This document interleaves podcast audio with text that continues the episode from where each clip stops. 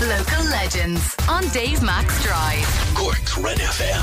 Mick Kirby, you're the chairman of Midleton Football Club celebrating their 50th anniversary very soon and with a family fun day and, well, lots of other elements, really. I believe you've had gala dinners and golf classics and commemorative fixtures and family events. Are you old enough to remember the founding of the club way back when? I, I am, yes. Um, I, I, was lucky enough to be there when it all happened. Mm. Um, it, it, took place in Father Murphy's Youth Club, and um, it was a bunch of lads playing indoor football. Mm-hmm. Um, for, I started at 14 years of age, and when we got to 17, we we kind of decided let's do something. We wanted to play 11-a-side football, mm. and it was then that the youth club kind of backed us, and uh, with the help of Pat Coakley, who took up chairman uh, and manager of the team, and I took up the secretary role. Um, we formed Father Murphy's Youth Club as it was at that time mm. for three years. And and why we're Midleton FC is because um, when you when you reach 20 inside the youth club, you have to move on. So that was the time we moved on from Father Murphy's youth club to to rename the club as Midleton FC. Mm. And so, is it 50 years since the since the youth club first first took to the pitch, like? Yes, it's 50 years. The 10th of June is when the decision was taken. Father Murphy's youth club in nice 1973. One. Nice one. And and so we're, we're going to go back there now in um, on the 10th of June. Hmm. Um, to mark the occasion. Lovely. Which is what is that this Saturday or is is, is it the family fun day? Is is Sunday? Is it? Family fun day is Sunday, but hmm. we're going back to Murphy's Youth Club oh. to to actually just mark, mark, mark the occasion, the actual date of it. Fair play. Yeah.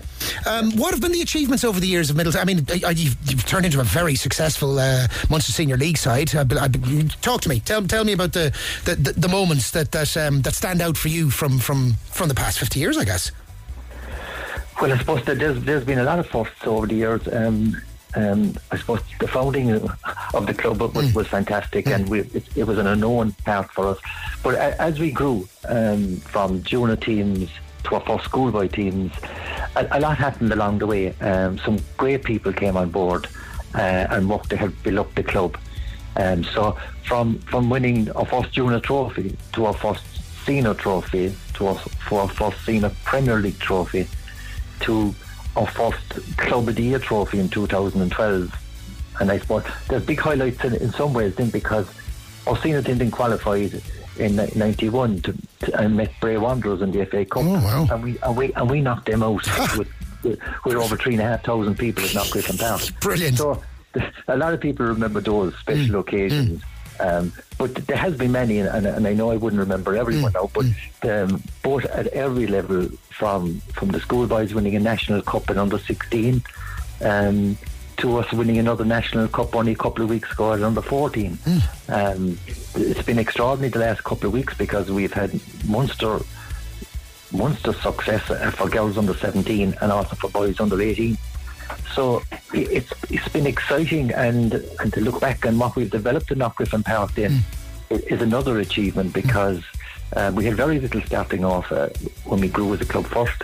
Um, we had no pitch, we had a football, we had no goals, we had to borrow everything. Mm. And uh, our, our, first jersey at the time was the yellow and blue to Manchester United second strip, mm. and we actually purchased it. I remember going up to Cork and the Finn's Corner mm. and um, and and buying that kit.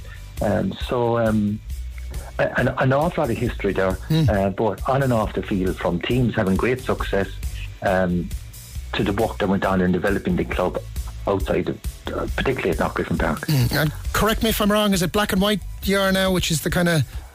No? Yes, yes, yes. We're, we're black and white now. Um, we, Which is kind of the Midleton colours, isn't it? To the Midleton colours, mm. and we've been black and white pinstripe ever since.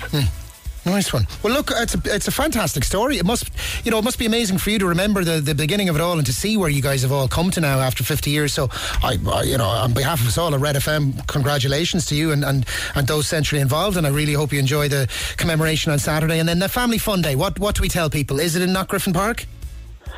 Yes, it's in Knockgriffin Park, and it's and it's and it's a Super Sunday. Basically, we're calling it Super Sunday. It's open for everyone. Um, there's a huge mini World Cup for 280, 380 kids on the day, and a penalty shootout for 11 to 17s up to, up to almost our senior squad. And there, there, there, there's food there, defenders there, there's music there, there's fun games, there's virtual reality football. There's a history booth and lots of memories to look back on the success and development of our club. our old sports shop will be open there for 50 tops, which will go on sale. So we welcome everyone to come and visit our, the home of Midleton FC.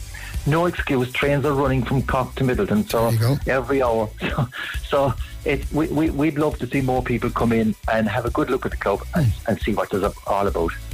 Mick Kirby, Midleton FC, congratulations on the 50th. Thank you for chatting. Thanks, Dave. For more Red FM podcasts, go to redfm.ie forward slash podcasts.